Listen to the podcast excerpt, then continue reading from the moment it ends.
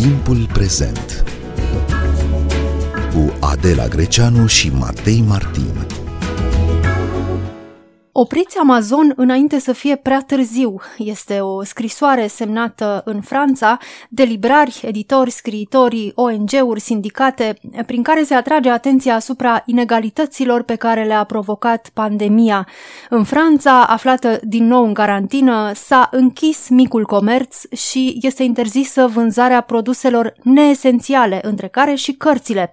Astfel că oamenii sunt puși în situația de a-și face cumpărăturile mai ales pe internet. În apel se cere, între altele, o taxă excepțională pe vânzările prin Amazon, fiindcă platforma web pune în pericol numeroase locuri de muncă. Bine v-am regăsit, noi suntem Adela Greceanu și Matei Martin și invitații noștri sunt uh, Oana Doboș și cofondatoarea librăriei La Două Bufnițe din Timișoara. Bun venit! Bună ziua, mulțumesc pentru invitație! Și de la Paris, jurnalistul și scriitorul Matei Vișniec, bun venit la Radio România Cultural! Bună ziua, bine v-am găsit! Întâi de toate ar fi bine să facem un scurt bilanț ce s-a întâmplat cu piața de carte în contextul acestor restricții impuse de pandemie. Matei Vișniec, cum arată piața de carte din Franța? Ce s-a întâmplat acolo? E foarte trist. E foarte trist pentru că nu se potrivește cu imaginea Franței închiderea librăriilor și, în general, punerea culturii între paranteze sau oprirea pur și simplu a creativității. Sigur că online toate funcționează. Dar a fost o discuție în ultimele două săptămâni foarte acerbă legată de librării în special, pentru că ei sunt foarte amenințați, librarii, librarii independenți în special, ori librăriile de cartier, micile librării independente reprezintă o bogăție a Parisului, așa cum sunt uh, sălile de cinema independente. În jur de 550 de astfel de uh, librării independente se află în regiunea pariziană, deci ele sunt închise. Sigur că prin telefon poți comanda, prin internet te duci la ușa librăriei și iei cartea. Dar uh, a existat o frază nefericită pronunțată de executiv, nu mai știu dacă primul ministru sau uh, chiar președintele, și anume că va fi închis comerțul neesențial sau tot ce este comerț neesențial se închide. Deci, în comerțul neesențial, dintr-o dată au fost plasate magazinele de pantofi, magazinele de discuri, magazinele de muzică, librăriile și alte și alte mici magazine care nu vând, deci, nici pâine, nici uh, alimente, care nu sunt nici uh, supermarketuri. De unde discuția aceasta teribilă? Este cartea ceva neesențial, un produs neesențial? Ori, într-adevăr, petițiile curg de atunci, sunt scritori care s-au angajat foarte dinamic, cu violență chiar, în această campanie de redeschidere a librăriilor și, bineînțeles, a apărut și acest monstru, între ghilimele, gigantic la orizont, nu? Amazon, care il a rafle la miză, cum se spune în franceză, adică câștigă masiv pe seama acestei carantine și pe seama închiderii librăriilor. Oana Doboș, la noi nu s-au închis uh, librăriile, dar nici nu sunt 550 de librării, poate în toată țara, câte sunt uh, la, la Paris, cum spune uh, Matei Vișnec. Care este situația la noi? Da, la noi nu s-au închis acum librările, nici nu suntem într-o carantină generală cum e în Franța acum. Oricum, situația nu este bună pentru că vânzările au scăzut și chiar în primăvară când uh, am închis atunci, uh, efectele din primăvară încă se simt și lumea nemai ieșind din casă și cifra de afacere a scăzut și asta e valabil atât pentru librările independente cât și pentru lanțurile de librării. Desigur că noi nu avem atâtea librării în țară. Știm că în Franța librăriile independente sunt în număr atât de mare și datorită legii prețului unic al cărții. La anul uh, se împlinesc 40 de ani de când este această lege și legea asta a ajutat librările independente să rămână pe piață, pentru că, sigur, lupta cu Amazonia acerbă, dar legea asta are și un avantaj că prețurile cărților de pe Amazon sunt aceleași cu prețurile cărților în librării. Imaginați-vă, la noi nu este așa, că și noi avem concurență, avem retailer online, da? Noi librările independente vreau să zic și e greu să concurez cu un retailer online neavând o asemenea lege la noi în țară. Pentru că nu, o librărie independentă nu o să-și permită niciodată să ofere asemenea discounturi ca librările online. E și o chestiune de statut. Aici, în Franța, există un statut al librarului, este o meserie în sine, pe când la noi încă inventăm această meserie, Oana Doboș. Da, sigur că da. Noi învățăm meseria asta făcând-o mai mult, pentru că nu avem nici uh, școli, nu avem uh, nici formări de librari în țară. E o meserie pe care o înveți uh, pe zi ce trece. Și sigur că acum cu pandemia am simțit că suntem mai mulți librari și aici în România care ne-am unit într-un fel sau altul și încercăm să avem o voce comună, încercăm să convingem autoritățile că avem nevoie de măsuri și sunt unele măsuri care să ne ajute și sunt unele măsuri de care am putut uh, profita și în timpul stării de urgență în primăvară, am avut și noi angajați în șomaj tehnic, am profitat de câteva lucruri, sigur nu e suficient, acum uh, sunt niște fonduri pentru IMM-uri și niște granturi, sunt și librările acolo și editurile și sperăm să putem profita cât mai mulți de ele. Chiar așa, Oana Doboși, e posibilă solidarizarea celor care lucrează în domeniul uh, distribuției cărții, ba chiar a celor care lucrează în uh, domeniul uh, mare al, al editării de carte, al industriei de carte în România, în aceste vremuri dificile? Da, când vremurile sunt dificile, se arată că se poate face un front comun. Chiar uh, am discutat uh, recent și cu colegii librari și de la Cărturești, uh, Diverta și cu colegii librari independenți de la Bookstory din Cluj.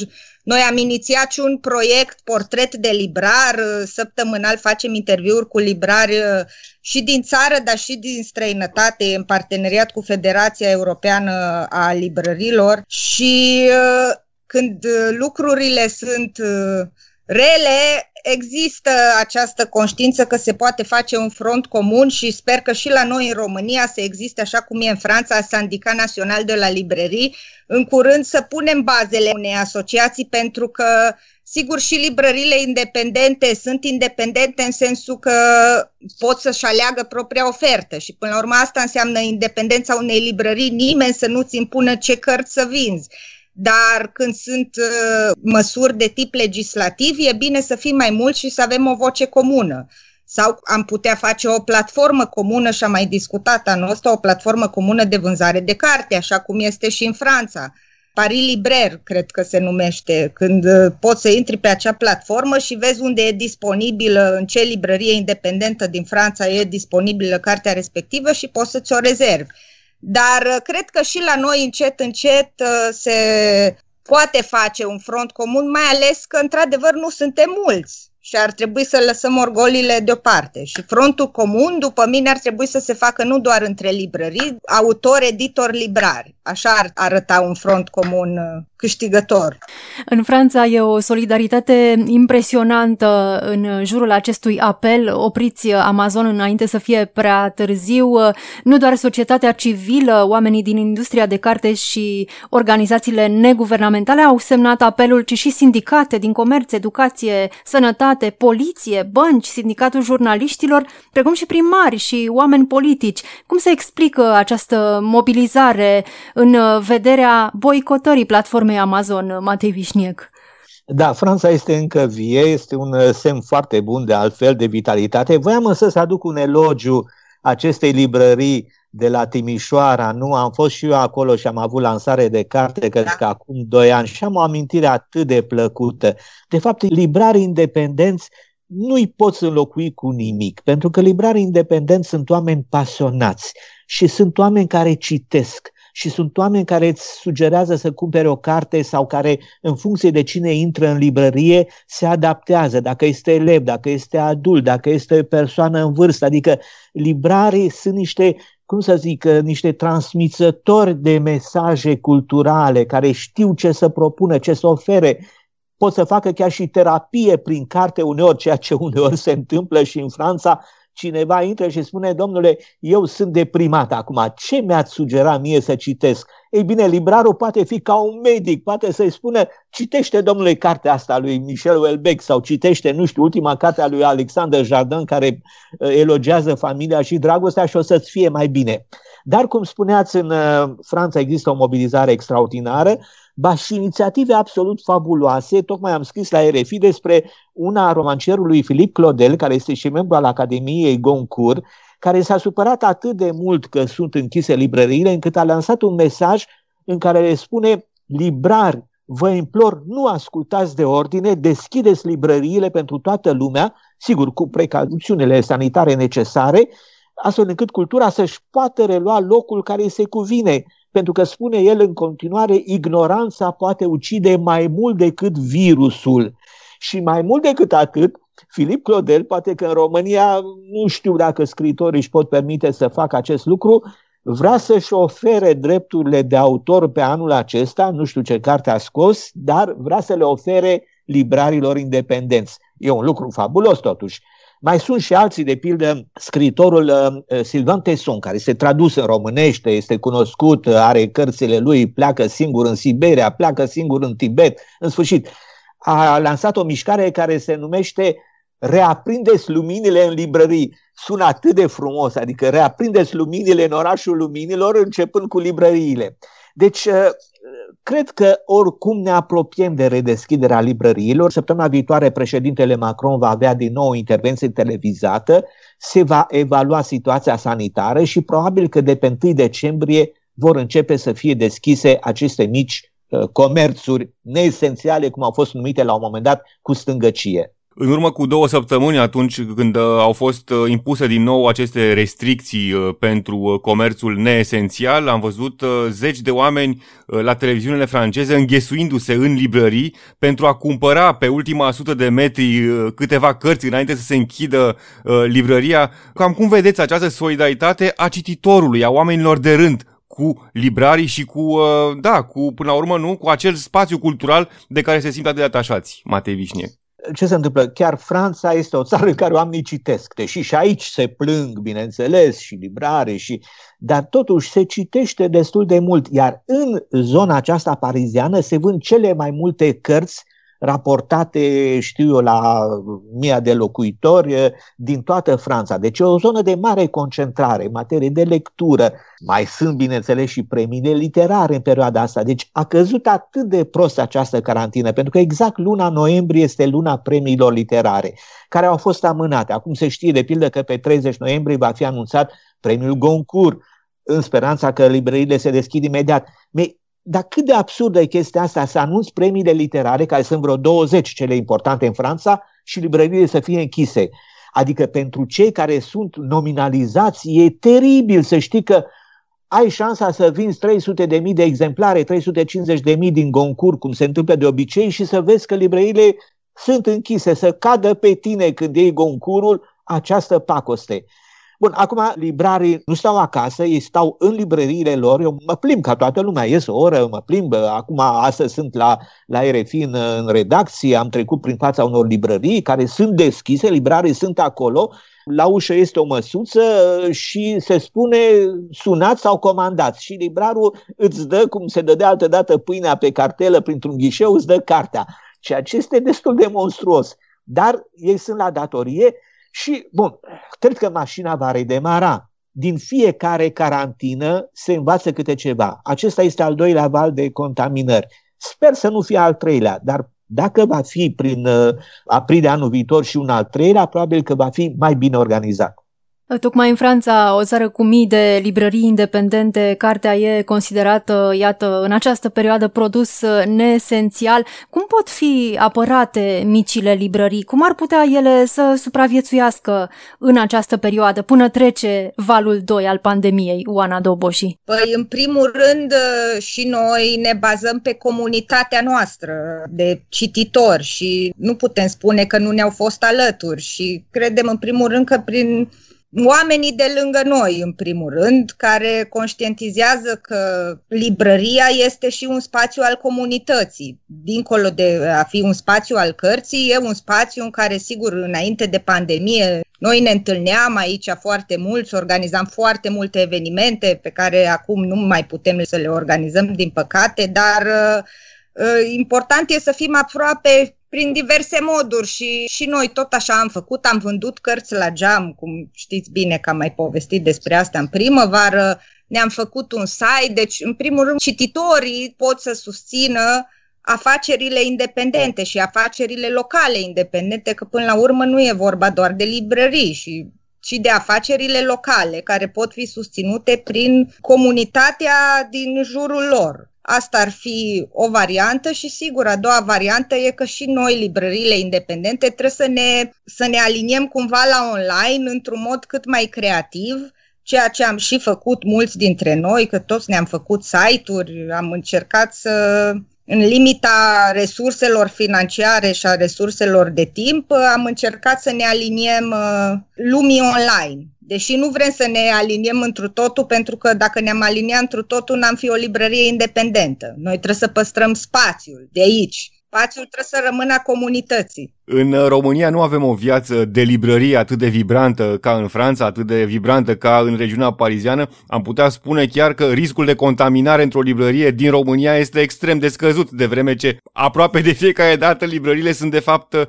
goale. Dar cum faci, cum creezi o comunitate de cititori, uh, Oana Doboș? Cum aduci uh, oameni mulți care să vină într-adevăr la librărie, să participe la viața literară, să-și cumpere cărți, să știe să și le aleagă și așa mai departe? În primul rând, cu răbdare. Noi asta am făcut. Încet, dar sigur, ne-am apropiat de oamenii din orașul nostru și oferindu-le un program cât mai variat și, dincolo de răbdare, am început să ne apropiem și de copii, pentru că copii de azi sunt viitorii adulți uh, cititori. Încet, încet ne-am apropiat creând o paletă de evenimente foarte diverse pentru mai multe tipuri de public, uh, nu doar literare, am avut și evenimente muzicale, și teatru, și proiecții de film.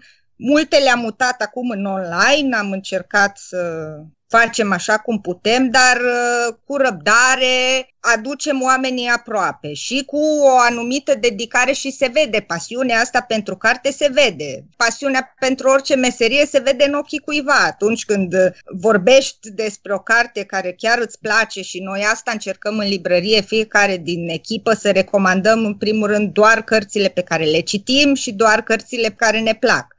Credem că ăsta poate fi un succes atât pentru carte cât și pentru librăria noastră, pentru că până la urmă sunt niște recomandări autentice, nu le facem pentru că așa spune piața. Și lumea știe că ne ocupăm și suntem aproape și de edituri și de scritori și până la urmă putem privilegia niște întâlniri între scritor și public. Și așa îi ținem aproape și noi am simțit aproape pe cititorii din Timișoara și nu numai.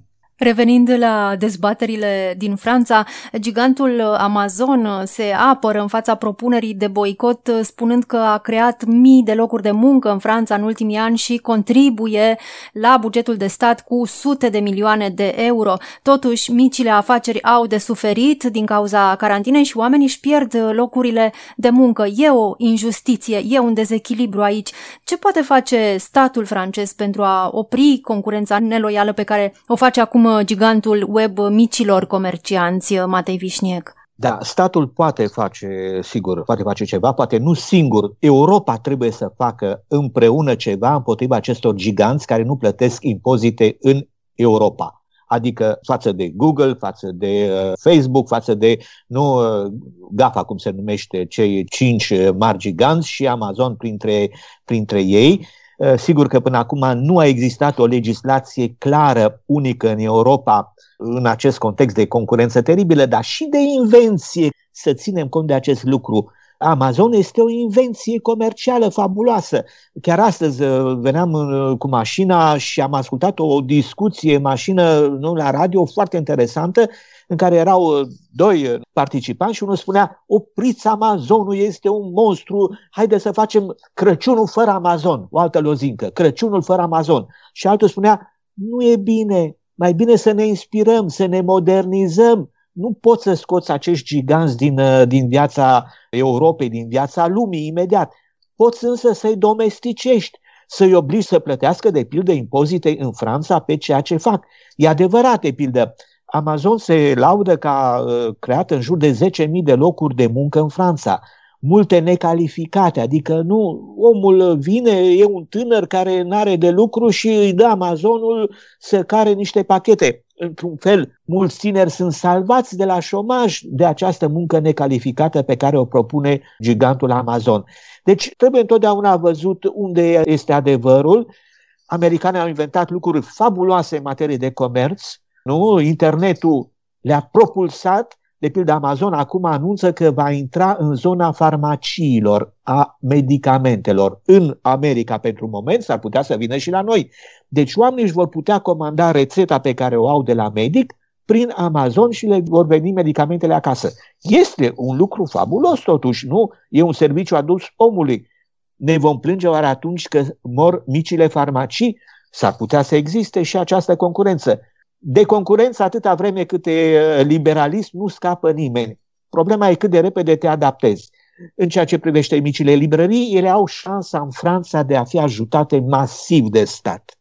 Adică ele nu vor da faliment în acest context de pandemie, pentru că statul francez a anunțat deja ajutoare substanțiale, importante pentru micile librării, dar și pentru micile întreprinderi, mici și mijlocii, pentru Eh, celelalte domenii ale industriilor culturale, pentru sălile de cinema independente, pentru teatre. Deci statul va ajuta. Acești creatori de frumos vor fi ajutați să traverseze, să treacă șocul. Dar, sigur că în acest moment Amazon este câștigător. Eh, probabil că după ce va fi ridicată carantina, oamenii vor ieși cu furie din casă să consume din nou în restaurante, în cafenele, în librării. Uh, perioada celor două luni, noiembrie-decembrie, pentru librari înseamnă uneori 75% din vânzările anuale.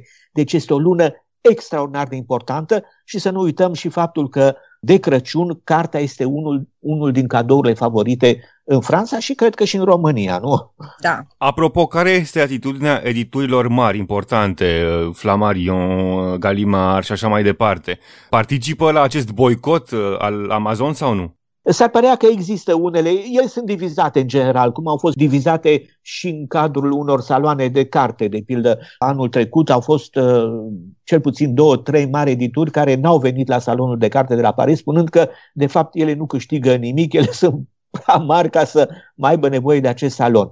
Cred că s-au asociat totuși în aceste, în aceste condiții pentru că și editorii sunt afectați în această perioadă. Nu m-am uitat precis, dar cel puțin două sau trei din cărțile care figurează în selecția Goncourt din anul acesta, sunt patru autori, am citit și eu unul, Hervé Letellier, sunt uh, cărți scoase la Galimar, deci uh, marile edituri sunt interesate să se redeschidă repede ca să-și vândă premiile. Cum spuneam, vor fi anunțate acum premiul uh, pentru uh, roman al Academiei franceze, premiul Renaudot, premiul Anteralier, a fost deja anunțată Medicis uh, Femina. Deci este perioada în care duduie oamenii cumpără și se lasă ghidați de premii, care în Franța sunt aproape prea multe, deci editurile, într-adevăr, sunt interesate să se redeschidă rețeaua de librării.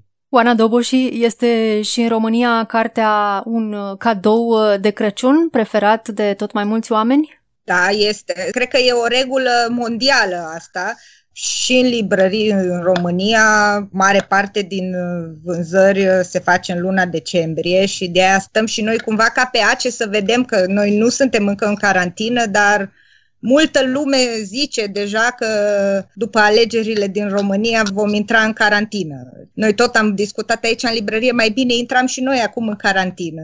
Era mult mai bine și mult mai bine și pentru piața de carte și pentru toată lumea pentru că dacă o să ne închidă în decembrie, probabil, da, va fi o scădere masivă a vânzărilor, cu siguranță pentru că lumea nu va mai ieși din casă și probabil vom ajunge la același lucru că toată lumea va comanda de pe internet, tot ce ține de cadouri de Crăciun, iar cartea se cumpără masiv de Crăciun, da, și carte pentru copii și albume de artă. Luna decembrie este luna cea mai bună pentru piața de carte și cred că asta oriunde în lume e valabil. De altfel, aș vrea să adaug ceva. Foarte multe edituri scot cărți în perioada aceasta special pentru Crăciun, pentru Crăciun. adică sunt cărți cadou, cărți exact. concepute, cărți făcute ca să atragă copii, altfel sunt concepute coperțele, alte titluri. Adică da. există o perioadă când editurile lucrează pentru această perioadă festivă a anului. Da, asta se întâmplă și la noi. Oana Doboș și Matei Vișniec, vă mulțumim uh, pentru această discuție.